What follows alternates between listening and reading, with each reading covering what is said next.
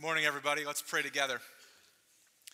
Father, we thank you so much for the grace that you give us in the Lord Jesus Christ, that we have done nothing to earn or merit your favor. We know that, we feel that, we recognize that in our own lives. And yet, you are gracious, and you're kind, and you're generous, and you're merciful, and we worship you for that. Please extend your grace to us now as we look at your word. Help to grow and change us, we pray, by the power of your Spirit. In Jesus' name, amen. Two men had been business partners for 20 years when they met one Sunday morning for breakfast. And as they made their way through breakfast and conversed, they came to the close of their time together. And the first man said to the second, Where are you going this morning? The second man looked at him and said, Well, I'm going to go play golf. What about you? You want to join me? And the first man, sort of sheepishly and rather apologetic, responded, No, I, I don't think so. I'm going to go to church this morning. And the other man said, Well, why don't you give up all that church stuff? And the first guy said, Well, what do you mean? He said, We've been business partners for 20 years.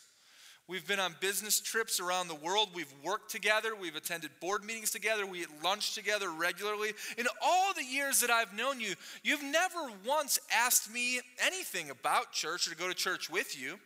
You've never invited me. You've never really talked about your beliefs in God. And if that's the case, after how well I know you after 20 years, well, clearly it's not that important to you.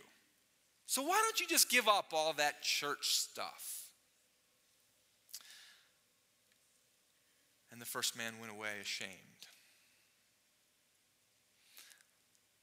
I wonder what your friends or coworkers would think about your beliefs about God and how important or unimportant it is to you based on how you interact with them on a regular basis.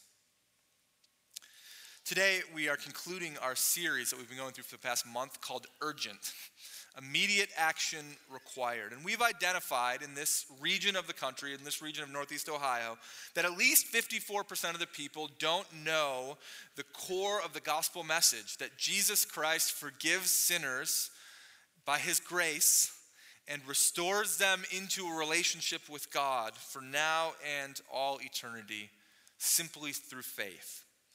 We've been confronted with the fact that many of us have lived a long time as Christians and we are like the Christian who is mentioned above. That we go about our days or our weeks or our months and we don't actually talk about or display the faith that we believe. That we've been faithful church members, we've loved the growth that we've had in the Lord Jesus, but we haven't been sharing the gospel with those who are in our different spheres of influence. But as we've looked at the scriptures together over the last couple of weeks, we've seen what God wants that God has this disposition of loving kindness toward people and wants all people to be saved. We've seen what he wants of us, that we are referred to as Christians as the ambassadors of God, as if we're his own mouthpiece, him making his appeal through us, reconciling the world to himself. We've also seen what it means to be broken for your place and broken for the people of your place, and how so many of us for a long time have been indifferent or apathetic toward the eternal spiritual state of those that we've come in contact with, but that Jesus himself weeps for the lost and longs for their salvation.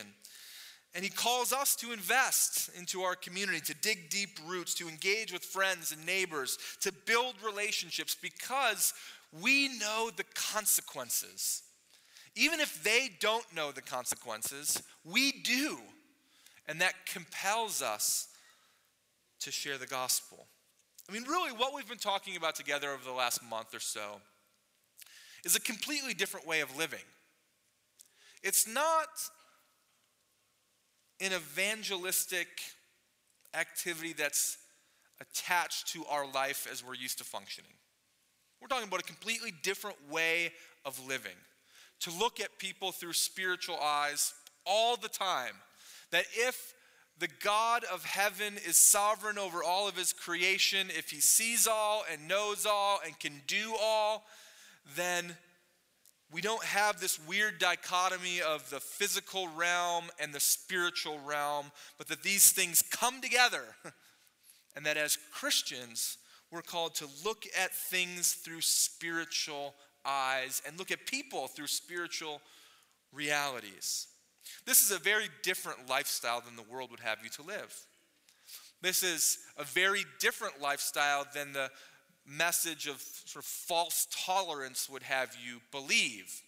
This is a different lifestyle than even many Christians currently live. And yet, at the end of the day, if your identity, if part of the core of who you are as a son or daughter of Jesus Christ is to be an ambassador for God, then if you are a Christian who is not sharing your faith in some way, shape, or capacity, then you are missing out big time. G. Campbell Morgan once said to call a man evangelical who is not evangelistic is an utter contradiction. So, over the past week, couple weeks together, we've been painting a picture, haven't we? We've been painting a picture of why you should make this lifestyle shift and see yourself in this new identity as an ambassador of God. And it's rested heavy with some of us. I've listened to your conversations. I have heard some of the things that you've said to me. It's for some of us it's resonated very deeply. For others of us, it's created a sense of excitement about maybe what God is doing in our midst. And all of that is leading up to today, because today is the day that we take what we've heard and it's time to make a commitment. There's a big difference between thinking about evangelism and actually doing it.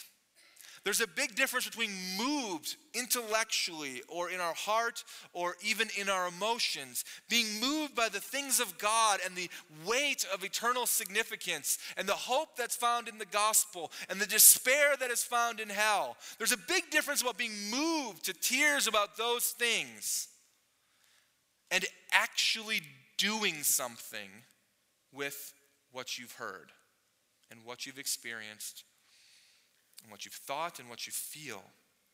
And so we need, we need as a church family to make a commitment.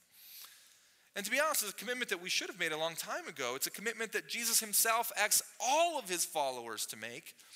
And we see this illustrated for us in Luke chapter 10. So I want to grab, ask you to grab a Bible with me. Grab a Bible. Please turn to Luke chapter 10. Luke 10 is found on page 868 of the Pew Bible.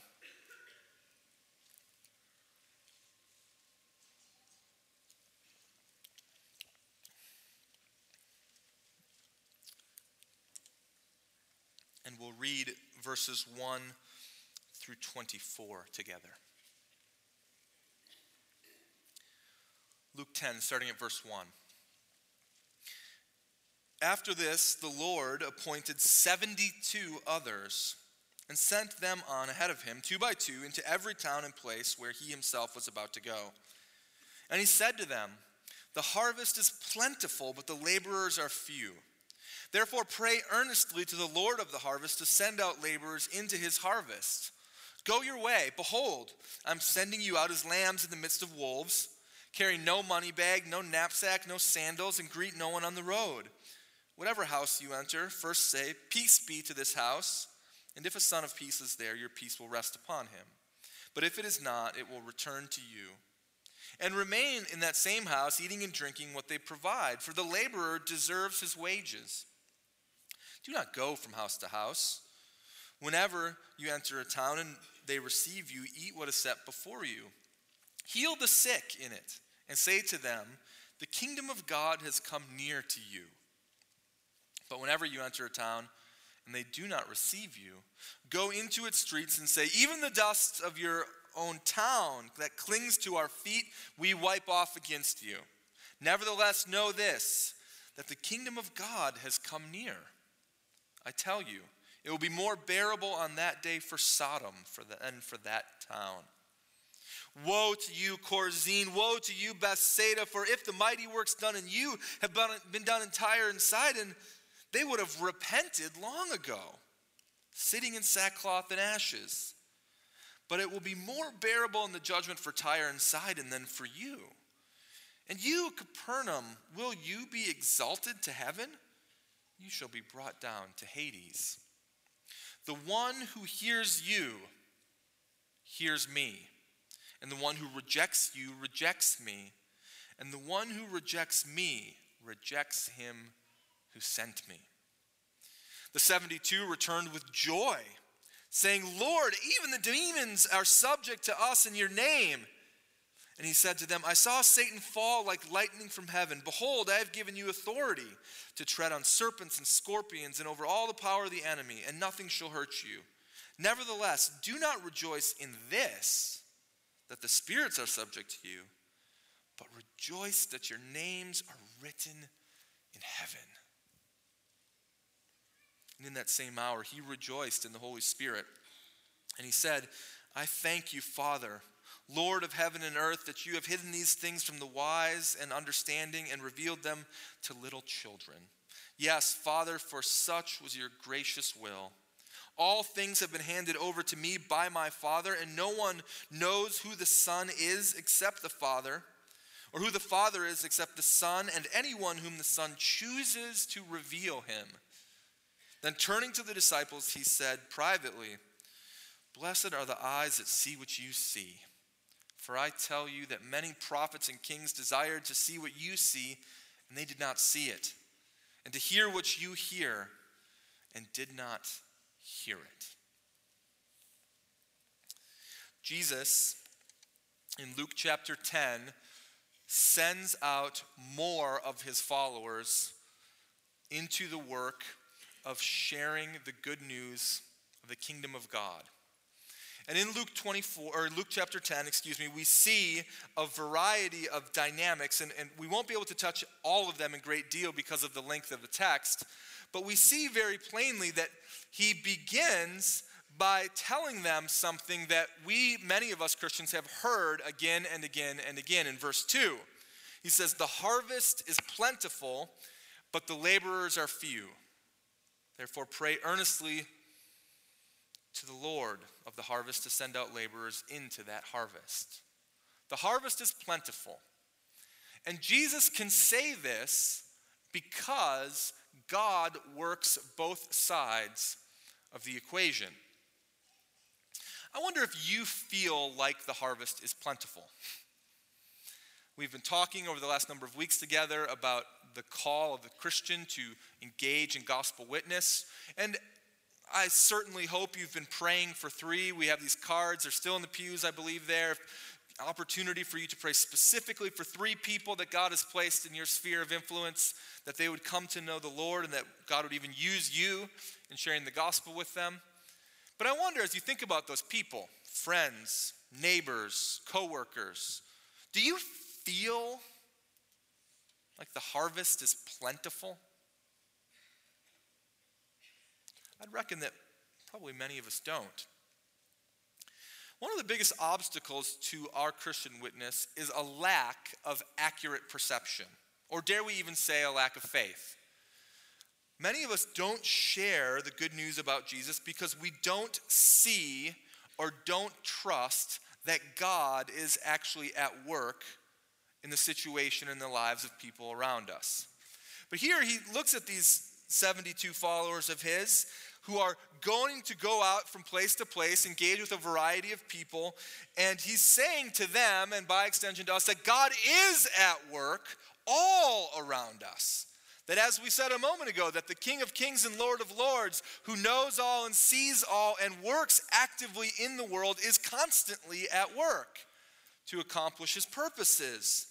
And so we go through life, and every time we meet somebody, we look at them through spiritual eyes and we begin to engage, sensing carefully what the Lord is doing. Now, in my position, I get to experience this probably more than a lot of people. And I recognize that. And it's one of the great privileges of being a pastor. When I can teach people or preach a sermon, and then somebody comes up afterward and said, Pastor, you have no idea how terrible my week was, but how life giving the scriptures were to me this morning.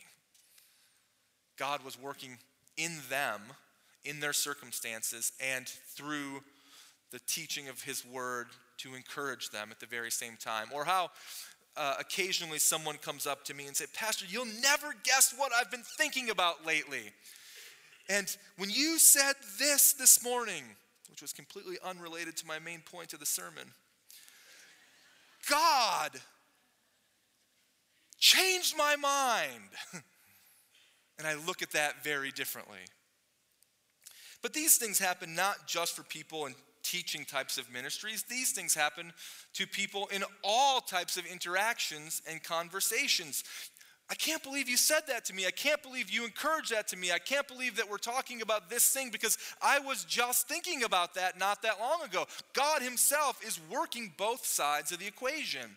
And Jesus brings it to this very point in verse 23, or 22, excuse me. We could summarize verse 22 by saying that the Son of God reveals the Father of God, the Father, God the Father, to people. It says this all things, oh, the disciples have gone out. They've engaged, they've talked, they've experienced good things, they've experienced bad things. He brings them back together and he says, All things have been handed over to me by my Father, and no one knows who the Son is except the Father, or who the Father is except the Son, and anyone whom the Son chooses to reveal him. The Son of God reveals God the Father to those people who hear the gospel. And we know that the work of the Spirit is active in that as well from other points of Scripture. So God's working both sides of the equation. God is working through the ones who are ambassadors. Second Corinthians chapter 5, we talked about this a couple of weeks ago. The Christian is, by way of Paul's example, an ambassador for God, as if God makes his appeal through us, it says. And yet, at the very same time, God is the one who's doing the work in the person who hears as well. He makes his appeal through the speaker, he cause a receptivity or even allows a rejection in the life of the listener.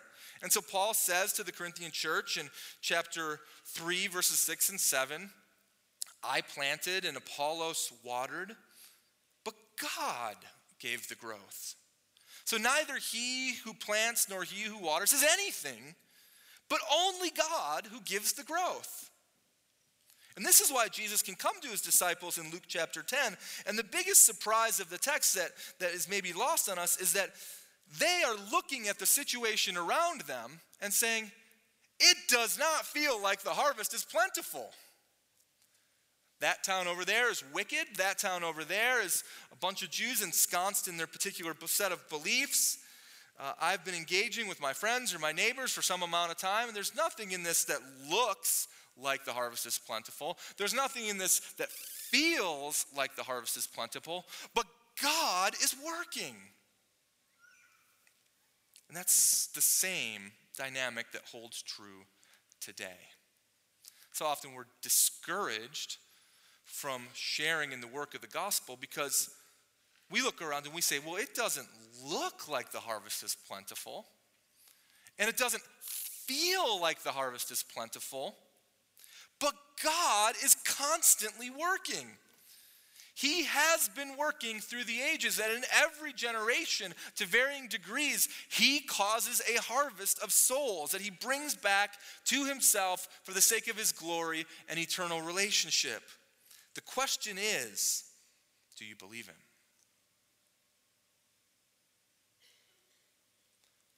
Do you have faith that He's actually working? Because as we've talked about, his disposition toward the lost is not inclined toward judgment. And for what God wants or dispositionally enjoys, people being saved, then every man and woman and child in our region needs to hear the gospel, needs to know that God loves them needs to see a plan for eternity. and have the opportunity to accept or reject Jesus Christ. We see in verse 3 that Jesus sends his followers. These 72 are not just a select evangelistic SWAT team. These are the people who have just been faithfully following him for some amount of time. He sends his followers, he sends you into the work of reaping the harvest. You. You're the plan. Plain old you. No bells or whistles. No specific or unique uniform. Just you. And some of us might say, well, I'm not that articulate. Or I'm not that type of person. Or I didn't go to school for this. Or I'm not one of the big guns. I don't know if I can do it. Leighton Ford, the evangelist, tells of a story when he was speaking at an open air crusade in Halifax, Nova Scotia. And Billy Graham was set to speak the next night. And Billy Graham arrived a day early, and so he decided to attend uh, the open air campaign. And he entered into the outdoor area in the back, and he wore a baseball cap and some sunglasses. And he sat there and he watched and he listened. And as he watched and he listened, he decided that he was going to engage in some personal evangelism. And so he was looking at the elderly gentleman in front of him who was keenly interested in everything that the evangelist, Leighton Ford, had to say. And as they began to talk, uh, the, the, the, time for Uh, response had come. Leighton Ford had shared the gospel clearly. He asked people to make a profession of faith. And, and Billy Graham tapped this older gentleman on the shoulder and he said, Excuse me, sir, would you like to put your faith in Christ today? I'd be happy to walk down front with you so that you're not alone. And the old man looked at him and kind of eyed him up and down a little bit. And he said, Nah, I think I'll wait till tomorrow until the big gun comes. Leighton Ford goes on to say that Billy and I have had several good chuckles over that incident, but unfortunately, it underlines that in the minds of many people that the evangelistic task is only for big guns and not for little shots. But friends, I want to tell you if you are here today and if you think that evangelism is reliant upon your persuasive skills, then you will always wait for someone who's more articulate than you to actually share the gospel. If you think that evangelism or success in evangelism is based on your ability to defend the faith in every specific biblical nuance, then you will always wait for someone who is more learned than you to share the gospel. If you think that evangelism and success in evangelism is somehow contingent upon your successful or whimsical personality, then you will always wait for a big gun to come along and share the gospel. But if you think that the work of evangelism is based on the power of God, then you will engage. Paul emphasizes this reality in 1 Corinthians chapter 2 that it's not persuasive speech, it's not personality, it's not articulation, that it is surely the power of God through the gospel of Jesus that saves people. As he says, When I came to you, brothers, I did not come proclaiming to you the testimony of God with lofty speech or wisdom. For I decided to know nothing among you except Jesus Christ and Him crucified. And I was with you in weakness and in fear and in much trembling. I wonder if you've ever been in an evangelistic situation where you felt weak, afraid, and trembling. I know I have. If I open my mouth right now, I don't know how this person is going to react and I don't know what is going to happen. Paul himself experiences that reality.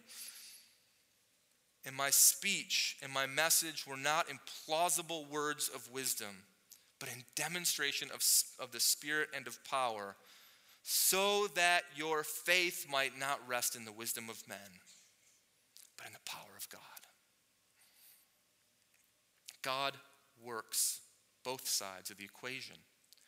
And so, one point of application is just very simply know the gospel and trust that God does the work through the gospel. Can you just very practically articulate the basic outline of the good news of Jesus? That we sin as humans, that our sin separates us and alienates us from God, that God loves us even despite our sinful state. And as a result of his love, he sends a way for us to be back in relationship with him, his perfect Son, who sacrifices himself to pay the penalty for our sin and to restore us to relationship with God. And that is accessed through faith and faith alone. And when that happens, everything changes. You're forgiven, your status is different. You have a new life now, you have an eternal destiny to be with the Father Himself. Can you, can you say that clearly, succinctly? Maybe you need to write it down just on a piece of paper to codify your thoughts. And likewise, another application we would say is that because we know that in our time that people particularly don't respond to um, just sort of come into the middle of Canfield and listen plainly to whoever's speaking on the village green that day, that often the ability to speak truth and the opportunity to speak truth comes in the form of relationship. And that one of the most powerful ways that you can share a relationship with somebody else is just by sharing of yourself, of your personal experiences, and of your testimony. I wonder if you could just clearly say your testimony of how you came to faith in Jesus. It sounds elementary, but if, if you haven't actually thought through how to say it, then probably you're going to get in the moment of having the opportunity and you're going to say, oh, I don't, I don't really know what I'm going to say next. So if you can't clearly articulate how you came to faith in Jesus, I'd, I'd say one of two things is happening. Number one, maybe you haven't come to faith in Jesus. Or number two, that you just need to spend a little bit of time thinking carefully of how to articulate it. And I would encourage you to write it down one to two pages, and maybe even just do it in three simple sections. This was my life before I came to faith in Christ. This is how I came to understand my sin and my need for a Savior and how I put my belief in Jesus. And number three, this is what my life means now as a result. A simple articulation of God's work in your life, the gospel. And Jesus tells these disciples as they go out that there's going to be resistance. There's no doubt. There's a reason why Paul has fear and trembling. There's a reason why the disciples themselves experience resistance. He sends them out as sheep among wolves, it says. Why? Because this is not a message that many in the world want to hear. And yet, he compels them to continue to act in faith, particularly because he's the one who's working out the success rate. Proverbs 10:5 is um, a great proverb about work and laziness, and it applies even uniquely, I think, to this message about the harvest. It says, He who gathers crops in the summer is a wise son. But he who sleeps during the harvest is a disgraceful son. May we not be called disgraceful children while Jesus says it is the time of the harvest. God works out both sides of the equation. And so we can be confident in evangelistic harvest. God works both sides of the equation, so we can be confident in the evangelistic harvest. If you look at your text with me in verses 5 through 12, we'll move quickly here. We see that God empowers his people to do great things as they're proclaiming. He tells them to heal the sick in these villages and as they're speaking and they come back eventually and they talk about how they uh, had authority even over the demons how the holy spirit does these things and again some will reject them and others will accept the message how in verses 13 through 16 that there are eternal results and consequences of these things that this is not just some exercise in relational interaction but that the very gates of hell are at stake. And so when we think about that, and when we remember what we talked about last week and the consequence of hell, that this mission of these people and of us is something of eternal significance. And he encourages them in this because he knows it's easy to lose sight, isn't it? And so when we receive a little bit of resistance, to feel personally rejected. And so Jesus says in verse 16 anyone who hears you hears me. And anyone who rejects you rejects me. And the one who rejects me rejects him who sent me. I wonder if you've experienced rejection, either by being a Christian or by actively sharing the gospel. Some of you have experienced rejection in your families because you choose to live differently as a result of what you know about the Lord. Some of you have received rejection from friends or colleagues. I remember one time, I can't remember the person, that's probably a mercy. I remember one time talking to somebody about the things of the Lord, and as we were talking, them literally turning their back on me as pronounced as they could and walking away. I was trying to be nice and kind and even whimsical to them, and yet the second that it moved towards something of spiritual significance, the relationship was over. You will experience that type of rejection. I, I can think of uh, times on an airplane having spiritual conversation uh, in some of the travels that we've done. And, you know, an airplane is uh, a, a great, one of the greatest evangelistic opportunities or one of the greatest relational curses. I, I, can think of plenty of times being on an airplane when I don't want to talk to somebody. I'm exhausted, I'm tired, I was at a conference or doing something, and I'll get on the airplane, and then sure enough, you sit next to the, the person that really wants to talk for the next four hours. And I figured out the great way to end that conversation it's usually just to tell them very plainly, um, Hi, my name is Nick, and I'm a Baptist pastor. And right there, it's pretty much over. and if they respond and get interested, it's either they're a Christian and we can have good Christian fellowship, or they're spiritually interested, and then we can have a great conversation about the gospel. But, you know, on the flip side of that, airplanes are a great blessing because it's a great opportunity to look for what God is doing, to get to know somebody a little bit, and then look for an opportunity to move towards something even more significant. And like it could be a curse for you, it could also be challenging for them because where else are they going to go? and when you experience the joy of those even invigorating conversations and those eternal results, there's nothing quite like it. Look at verse 17. The, the, the disciples come back, they returned with joy, saying, Even the demons are subject to us in your name. They returned with joy. Why? Because they had experienced the power of God. Because they found great spiritual power. But even more than that, because as people engage with the message of hope and salvation in Jesus, there's nothing quite like that. I wonder how many of you have had the opportunity, how many of you have the opportunity to lead someone to faith in Christ? Just raise your hand real fast. Look around. Now, if you are one of those people, then you know what this, this is joy they're talking about. You know this joy. You know that there is almost no joy on earth like leading someone to faith in Christ that eternally changes their destiny. That when you come out of a conversation like that, you say, Whoa, did you see what God did right there? That's amazing how he took that person from where they were to where they will be forever. There is no joy like that. And so he reminds them of this very thing in verse 20 as he says to them, Do not rejoice in this that the spirits are subject to you, but rejoice, have joy, give praise to God that your names are written in heaven.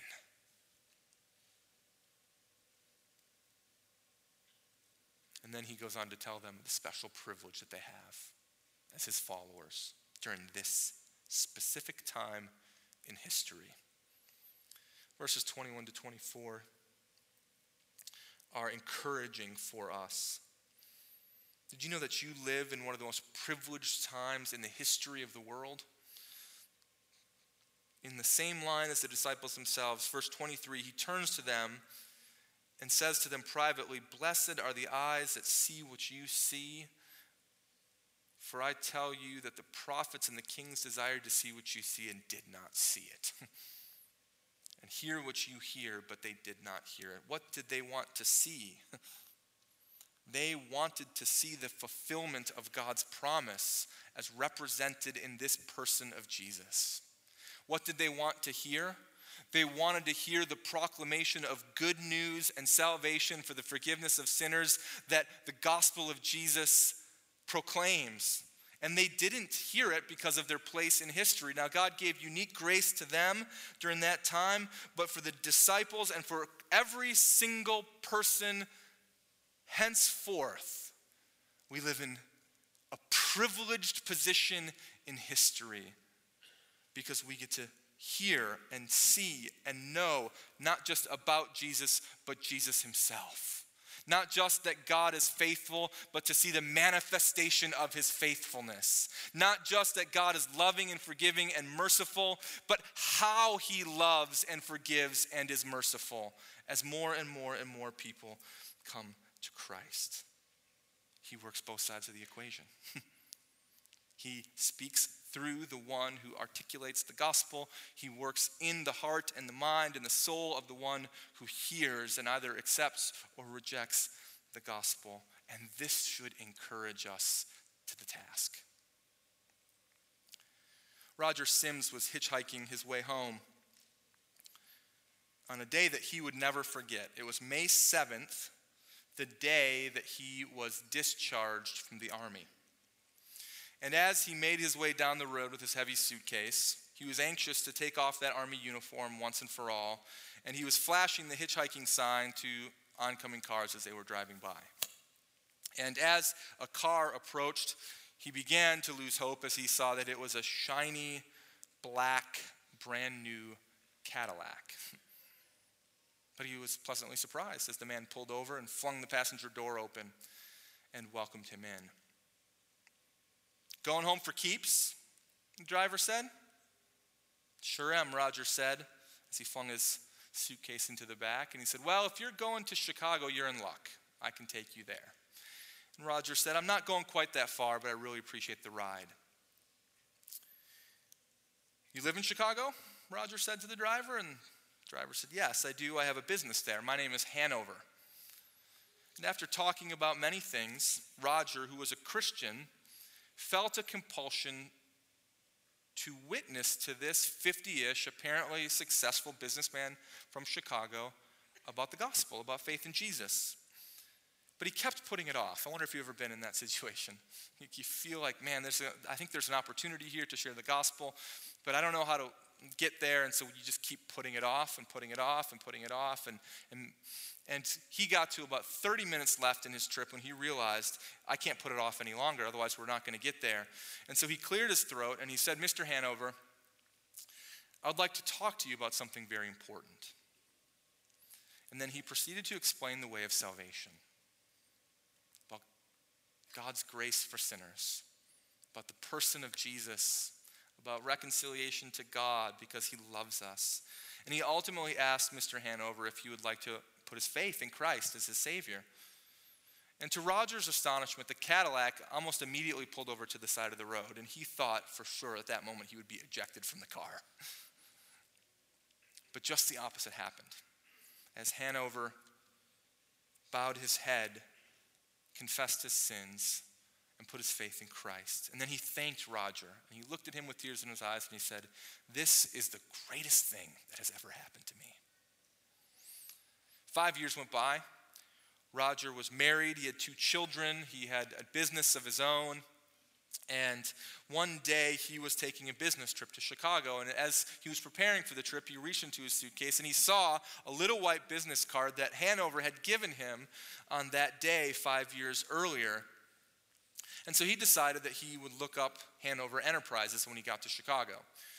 And as he arrived in the city, he looked up Hanover Enterprises. He went to the office building. He saw the receptionist, and he laid the card down on the desk and asked to see Mr. Hanover.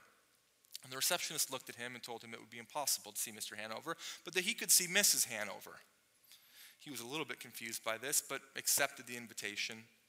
And he was ushered back into an office where he saw a keenly dressed 50 ish year old woman with sharp eyes and a sharp disposition. And she asked him, Did you know my husband? And Roger said, Yes. Well, I knew him for a very short time. He actually gave me a ride one day when I was discharged from the military. And she said, Well, when was that? Well, he said, I remember the day exactly because that was the day of my discharge. It was May 7th, exactly five years ago. Is there anything special about that day? And Roger hesitated. And he thought, Should I tell her about what happened that day? or should I just exchange pleasantries and move on. And he thought to himself, I'm going to take the plunge. What else do I have to lose at this point? And so he went on to tell her. He said, Mrs. Hanover, I explained the gospel to your husband.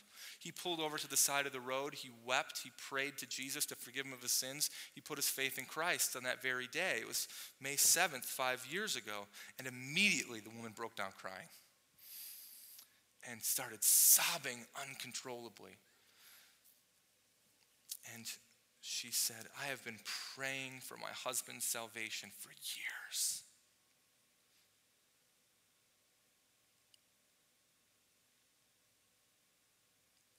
And he said to her, Well, where is he? I want to talk to him. And she said, I have been praying for years that God would save him. But that very day, May 7th, Apparently, after he left you out of the car, there was a terrible car crash, and he died. And I stopped following God five years ago because of my anguish in my soul that I had prayed and prayed and prayed for my husband to put his faith in Christ, and he never did. He never got home. And you see, I thought that God didn't keep his promises. And sobbing uncontrollably, she added, I stopped living for God five years ago because I thought that he had not kept his word. God works both sides of the equation in the right time and in the right way. Because God works both sides of the equation, you can be confident in the evangelistic harvest even when it doesn't look like the harvest is plentiful, even when it doesn't feel like the harvest is ripe, God is at work all around you. And so continue to ask Him to break you for this place that He's put you in during this season of history. Continue to ask God and even look at a map and look at the maps that we have in the lobby of Northeast Ohio and say, what is the area that God has placed in my sphere of influence that God has me responsible for? Be a church member who says, I don't want to just consume spiritual growth for myself, but that at the very core of my being, I want to live a different type of lifestyle. Turn on the lights of the community of Northeast Ohio through one mechanism alone, the gospel of Jesus Christ, and make a commitment to do it. Don't live, please don't live as a Christian who is moved by the things of God, who's compelled by the things of eternity, who has thought provoking reactions and emotional interactions, and then never do anything about it. Be encouraged because God works both sides of the equation, and you can be confident in the evangelistic harvest. Will you make that commitment with me? Will you make a commitment to start thinking and looking and living with spiritual eyes? Will you stop looking at evangelism as something that you tack on or even that the big guns do, but start to say, there's only one action plan here, and it's you. and if you're not going to do it, nobody else is. And so we need a commitment.